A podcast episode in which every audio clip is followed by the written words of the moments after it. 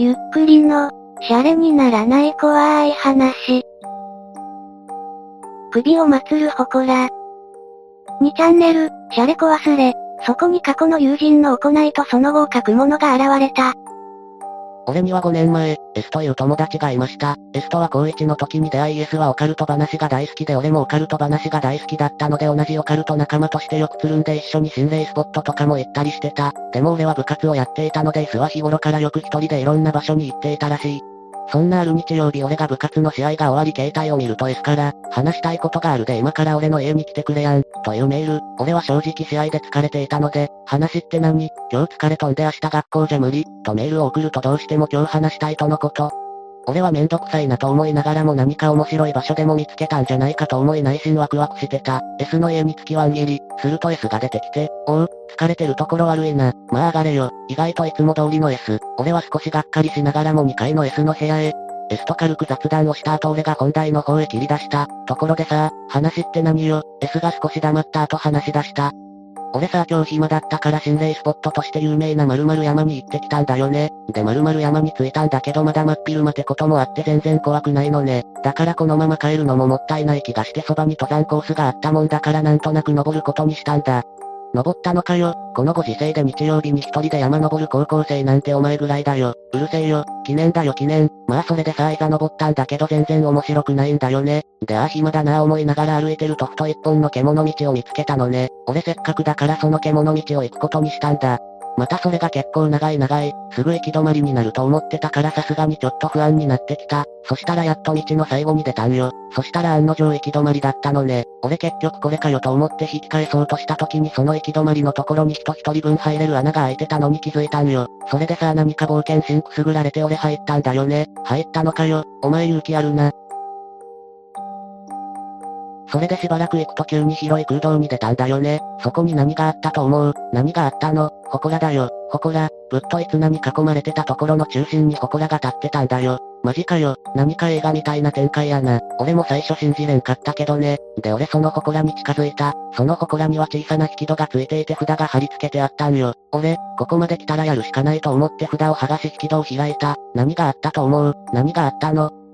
生首だよ生首。いや正確には頭蓋骨。その祠には頭蓋骨が祀ってあったんだよ。俺、それ聞いた瞬間背筋に予感が走ったのを今でも覚えてる。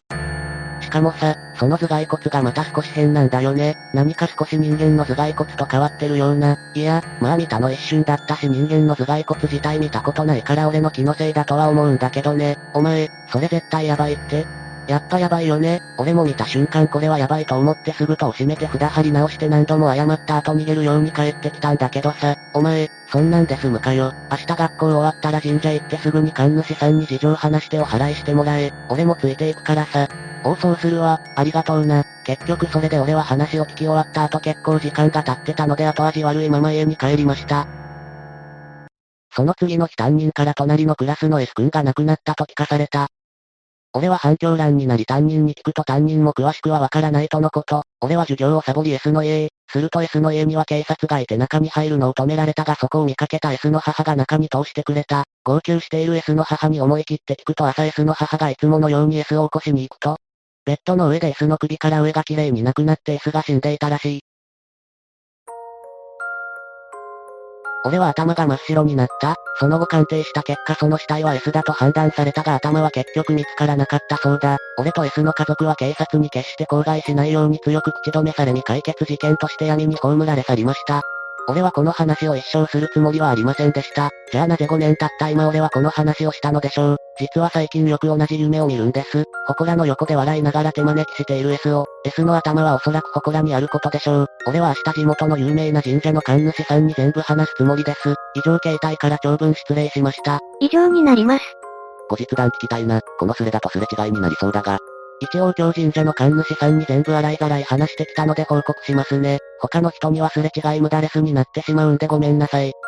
簡潔に言うと神主さん曰く、今の俺からは怨念や呪いといったまがまがしいものは特に感じられないとのこと、立て祀られていたということから、神主さんもよくは知らないらしいが、昔この地方では恐ろしい行事や習わしが存在したらしくその中の一つの可能性もあるとのこと、S の母にはまだ話さない方がいいとのこと、必ずしも霊的なものが関わってるとは決めつけないこと、夢の件に関してはとにかく気にしないようにしもしないように変化が見られればすぐに連絡すること、など言われました。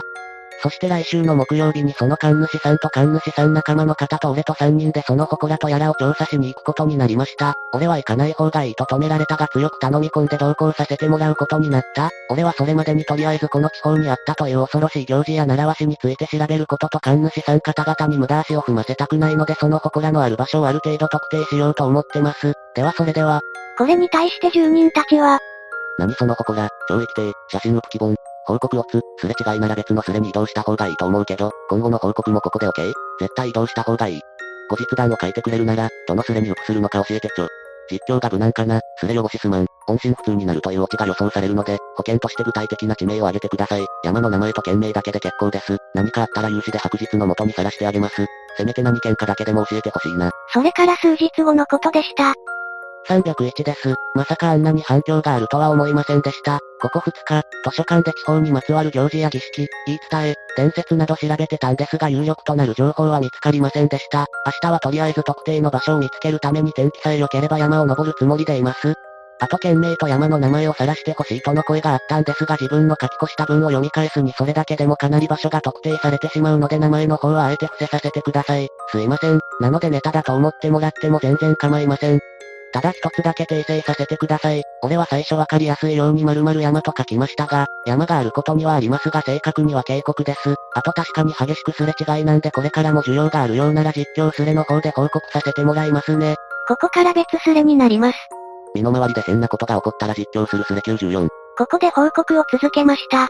今まで死ぬシャレスレに報告してたんですがすれ違いなのでこっちで報告させてもらいますね。条例の警告に行ってきました。結果は普通にハイキングをしてきました。登山コース自体がいくつもあり思ったより祠を見つけるにはかなり骨が折れそうです。さらに渓谷自体が心霊スポットなので夕方ぐらいにはもう早めに切り上げてきました。どこの山も一緒かもしれないですが朝や昼はすごい自然が綺麗なのに夕方ぐらいから一気に空気が重くなりますね。常に誰かに見られているような視線を感じました。明日も行ってきます。この人何の説明もなしにこのレスしたのでシャレコ忘れ見てない人にはわからないですよね。説明も何もなしにいきなり、例の警告に行ってきました、と言われてもさっぱりなんだが、お前は誰で、どういう体験したの？こんな風にね。オツです。今後の報告もお待ちしてます。オツ、最初から見てるを、最後まで頑張れ。誰か説明してやれよ。600の話の要約か誘導してくれ、わけわからん。ようやく誰かが貼ってくれました。ちょ、マジで怖い。サンクス、怖い一人で探し回ったりしない方がいいんじゃないかな。民族学やって現実的なはずの神主が思わせぶりなセリフで話をはぶらかしたり、S の母親には祠のことを話さない方がいいとか口止めしたり、私は金田一の事件後の話みたいに600が犯人に消されることの方が怖いです。神主とその友人と、3人で探検に行く前に必ず行き先と、同行者のメモを残しておいて、スタンガンでも準備しておいてください。絶対後ろに気をつけて、3人の前に気をつけて、いや、あくまでも、念のために、ですけど。何が起きると思ってんだよ。金田一の読みすぎだぜ。私は600を金田一と呼ぶことにした。友の死を無駄にするなよ。生きて帰ってこい、金田一。金田一は主人公だから死なないだろ。危ないのは周りの人な。で、行事や習わしって調べられたんだっけまあ日本列島には古くから人住んでるから、いろいろ、今となっては公にできないのもたくさんあるわな。頭蓋骨がある祠を見た翌日に首なししたいですかまた大胆な設定を、まあ頑張れ。久々の実況なんだからそういうこと言うなや。でもそう言いたくなるのもわかる。そんな事件なら地元新聞でも取り上げるだろうしな。ちょっと設定盛りすぎたと指摘が入ります。こうのバカチンども、まだ突っ込む時間じゃない。金曜日まで待つってことができんのか。というわけで報告まで待ちましょう。と思っていたら。ニュース見たかみんな、まさか、詳しく。NNN だったけど老後、で頭部と両腕がない死体が見つかった、って情報が入った。マジかよ。ちょ、マジか。腐敗が進行してるとも言ってたから昨日今日のじゃないはず。偶然だよね。さすがに偶然でしょうね。600です。ようやく帰ってきました。すいません2日連続で山に登ったもんで全身筋肉痛で家に着いた途端眠ってしまってました。内容がないようなもんでスルーされるかと思いきやこんなにも気にしてもらえるなんて嬉しいです。まあ大半がネタだと思ってると思うんですがそれでも嬉しいです。一応昨日の結果を言うとまた普通にハイキングをしてきました。首吊りの縄は何箇所か見つかったんですが他は全く見つかりませんでした。本当に祠なんてあるんだろうか、なんて思ってたらさっき S の夢を見ました。いつもと同じ夢でした。S、本当不気味な暗い笑顔なんですよ。あの頃と変わらないままの姿で、無言でゆっくりとおいで、おいでと手招きしてるんです。もしもこの夢に変化が起きるとき俺は一体どうなるんだろうって考えると本当怖いです。今日神主さんとその仲間の方とは9時に待ち合わせしています。たださっき天気予報見たら今日雨らしいですね。大丈夫かな？あと631さんのレスが俺には一番恐怖でした。631は金田一のレスです。確かになくはないですよね。一応家にメモ帳を残して山の中を歩くときは最後尾からついていくことにします。ただ俺が丸2日歩き回っても見つからなかったぐらいなので今日いきなり見つかるとも正直思えません。とりあえず一昨日、昨日とは違う道を行くつもりですが本当期待はしないでネタだと思ってまたありと見守ってください。お願いします。頑張れ場所に関する情報は載せられないんだっけ？県名くらいは知りたいな。お疲れ様です。本当に気をつけて行ってきてくださいね。できれば次からトリップをつけてもらえると嬉しいです。報告楽しみにしています。天候も悪いみたいだし、気をつけて行ってきてください。報告待ってます。しかしまた夢を見たっての不気味ですね。あと S の詳細については書く必要もないと思ったんで省いてたんですが昨日地元の友達とのメールで新しく分かったことがあるんでまとめて書かせてもらいますね。ベストは高1の時に同じクラスで出会って仲良くなり2年になって違うクラスになったもののクラスを行き来して結構つるんでたりしてました。事件が起きたのも高2の時です。あと正確に言うと地元の新聞には出ました。俺や S の家族は口止めされているのでおそらく近隣近所の垂れ込みだと思います。俺は見てないのですが友達の言う話では詳細は載っておらず自丸という扱いで載っていたそうです。警察の言う話では自殺はまず考えられない。自分の首を切断することなんてまず不可能だしましてや首を持ち運ぶことなんて絶対不可能。でも他殺にしても S が争った形跡もなく他に外傷も見当たらないのでこれも難しい。ただ可能性があるとしたら他殺だろうと言っていました。なので地元の新聞で自殺という見解で乗ったと知った時なんで、どうして、と思いました。S の家族もなぜ反論しなかったんだろう、とその当時は俺は思っていました。あとこれは俺も昨日分かったことなんですが今は S の家族はもう当時の家には住んでいないそうです。なんでも翌年 S の兄が事故で亡くなり、S の家族構成は S、S 兄、S 母、S 父の4人家族、それで S のお母さんが頭がおかしくなってしまったらしくどこかに引っ越していったそうです。なのでもし S の頭が見つかったとしても連絡取るのが難しいですね。俺が知ってる S についてはこんなとこです。それでは9時に備えてもう少し寝ますね。おやすみなさい。その後新しい情報からいろんな憶測を立てる住人たち。もうすぐ待ち合わせの9時か。しかし神主二人も同行なんて、かなり積極的じゃない。神主は祠について、なんか思い当たることがあるんでは、何にせよ報告待ってるからな。気をつけていけよ。そしてその日の夜。皆さんすいません本当に遅くなりました。帰ってきました。えー、っとですね結果を言うと神主さんにドタキャンされました。今日9時に俺が神社の方に迎えに行く予定になってたので行くと神主さんはいたことにはいたんですが、簡潔に会話の内容を話しますね。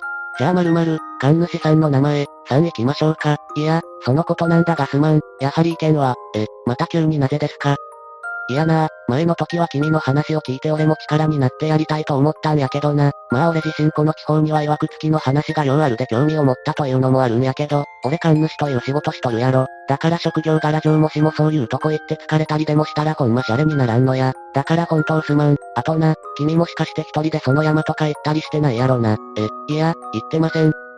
そうか、それならいいわ。君ももう気にせん方がええ。夢ってのもな。多分君が無意識に自分のことを責めとるんと違うかそういう無意識に思ってることほど夢には影響されるもんなんだわ。はあ、それではもう今日はついてきてもらえないということですかそうなるな。いや本当すまん。連絡しようにも君の連絡先も聞いてなかったからな。それでなお詫びと言っちゃなんだが俺の親父にこの話をしてみたんだわ。そしたら面白い話を聞いたから教えたるわ。数時間後、いや本当今日はすまんかった。また夢のことで気になることがあったらいつでもうちに来たらええ。俺が相談ぐらいならいつでも乗ったるから。あとな、何度も言うようやけどあの山にはもう近づかん方がいいぞ。俺が見たところ今の君には何もついてないが触らぬ神にたたりなしとも言うしな。両怨念、お盆に面白半分で言って恐ろしいもんつけてくるやつとか。まあ俺も今日言ったら危うくそうなっとったかもな。はっはっは。そうですか、わかりました。ありがとうございました。おう、帰り気をつけてな。とこんなところです。いらん部分もつけちゃったな。オツでした。神主さんにそんなこと言われたら余計に気になりますね。とにかく無事で何よりです。それと神主さんのお父さんのお話は聞けたのでしょうかお疲れ様、無事で何より、って、神主さんのお父さんの面白い話って何？差し支えなかったら教えて。一応その後神主さんには悪いと思いつつも天気が良かったので山の方も登ってみたんですがまた首吊りの縄発見しちゃってそれが今日はもともと風が強かったんですが、あんま風が吹いてない時にもすごい激しく揺れてるんですよ。それ見て昨日の夢のこともあるし戦意喪失しちゃって結局山降りて図書館で調べたりしてました。その時に友達からメールが来て一緒に飯を食って10時頃帰ってきました。はあ、これからどうしよう。なんでドタキャンされた時点で報告しなかったの？面白い話聞けたんなら、なぜそれを報告しないの？ねえなんで、ねえったらねえ。あんたはどうしたいのさ、場所を大まかにでも書けばここから勇者が現れて代わりに言ってくれるだろ。関西なら俺が行く。おいおい、金田一はネタ師じゃなく釣りしかよ。金田一は今、頑張って携帯で長文を売っている最中なんだ。そうなのだ、と思うのだ。まああの話じゃ釣りと思われても仕方ないですよ。せめて中止になったと一言くらい昼に報告があればよかったんですがね。みんな優しいんですね。ウプもできなかったしボロクソに言われると思ったんですが。え、めっちゃ言われてるぞ。もしかしたらこの長文を作っていたので先ほどまでの叩くレスを読む前に書き込んだのかもしれません。ちなみにこの長文は神主父のあまり関係なさそうな話です。興味があったら一時停止で読んでね。神主父の話パート2。やめろと言われても我慢できず言ってしまう600の行動は、呪い系ホラーの主人公、スターター、に通ずるものがあるな。お前が主人公クラスなら生き残ることができるだろう。しかしもし違ったなら、次の語りベートバトンを引き継いでアボンする運命だろうな。金田一耕介だって、まず何人かやられないと出てこないから。つまりこのスレの何人かをそうなんでもいいから死なせて次の物語を作ろうということか。まあそんなことはどうでもいいから、このネタ続けるのか終わらせるのかだけ教えてくれ。いや、失礼、調査を続けるのか、それとも綺麗さっぱり忘れるか、俺は忘れた方が身のためだと思うけどな。完全にネタ扱いしてるのに途中から取り繕う住人。ネタと思いながらも聞いてくれた方お疲れ様でした。何か俺の調べたやつでもそうなんですけど共通するのが大体門外不出の村なんですよね。なんで俺が一つ立てた仮説なんですが昔、この地方には門外不出の村があり誰にも知られてはいけない村独自の儀式や行事があってその祠もその一つでそのまま洪水に巻き込まれ誰にも伝わることなく滅んで祠だけが残ったって感じじゃないですかね。これならなくもないとは思うんですが。この先どうするかを聞かれてんのにどうでもいい仮説を書く投稿者。地域さらすのに何か問題あんの？誰か迷惑すんの？なんか浮くくらいできないの？やるならもちっとうまく釣ってくれよ。人一人死んでるわけだから、これ以上関わらない方がいいかな。調査続けるなら突メンバーを集めた方がいいだろうね。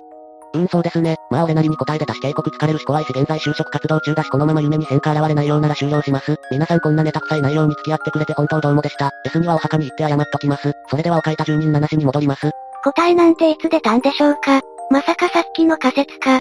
うわーもう終わりっすか。とつりましょうよ。金田一さん、じっちゃんの名にかけて、まだ、落ち着け、金田一の脳内には突れない。本人は一度も名乗ってないのに金田一さん扱いされてますね。金田一来てたー。最後まで実話だと言い張るバカっぷりが見事。金田一は、実話で通ると本気で思っていたのかな思ってたんだろうな。あの結末も、実話っぽさ、を出すために、考えに考え抜いたものだったんだろうな。